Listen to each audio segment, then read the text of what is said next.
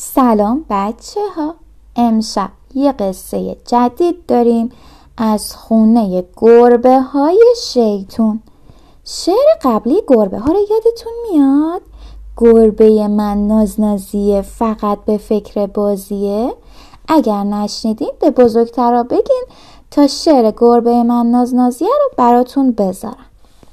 حالا بریم سراغ قصه امشب. یه خونه ای بود خونه گربه های شیطون. توی این خونه گربه ها همه چیز شلخت است هیچ چیز سر جاش نیست. مثلا اگه دنبال ناخونگیر بگردیم معلوم نیست توی یخچاله یا جعبه داروها شایدم زیر تخت. همین دیروز همه وسایل خونه با نخ به هم بسته شده بودن. چرا؟ چون بچه ها داشتن بازی می‌کردن و با کلاف نخ همه چی به هم دیگه ریخته بودن.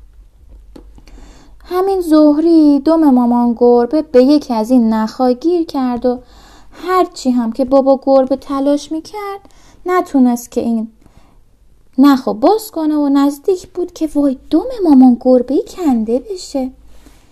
متاسفانه به خاطر این همه شلختگی اعصاب همه خود مامان گربه از صبح تا شب هی جیغ می‌زنه. بچه هم هی جیغ و داد و جیغ و داد و جیغ و داد.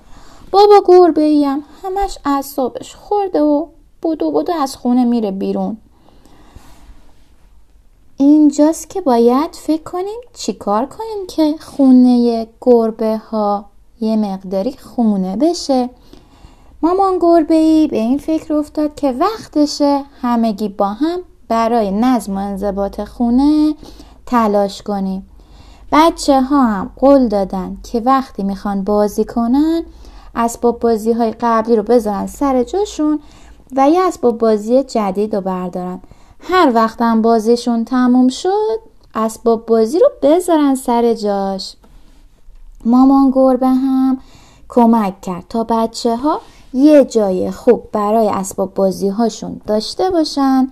تا خیلی راحت بتونن اسباب بازی ها رو مرتب و منظم سر جاشون بذارن.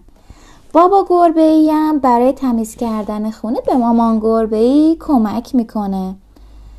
دیگه وقتشه که این کلافه نخواهم. آروم آروم از همه جا جدا کنن تا خونهشون بشه یه خونه مرتب و منظم. بچه ها به مامان گربه و بابا گربه کمک کردن و حالا خونهشون انقدر قشنگ و منظم شده که هر وقت بخوان راحت می‌تونن بازی کنن راحت می‌تونن کنار هم غذا بخورن و دیگه هیچ کسی ناراحت نیست دیگه هیچ کسی اعصابش هم خورد نیست. شما هم به جمع کردن اسباب بازیاتون کمک می‌کنید دیگه. مگه نه؟ آفرین بهتون بچه های خوب. شبتون بخیر.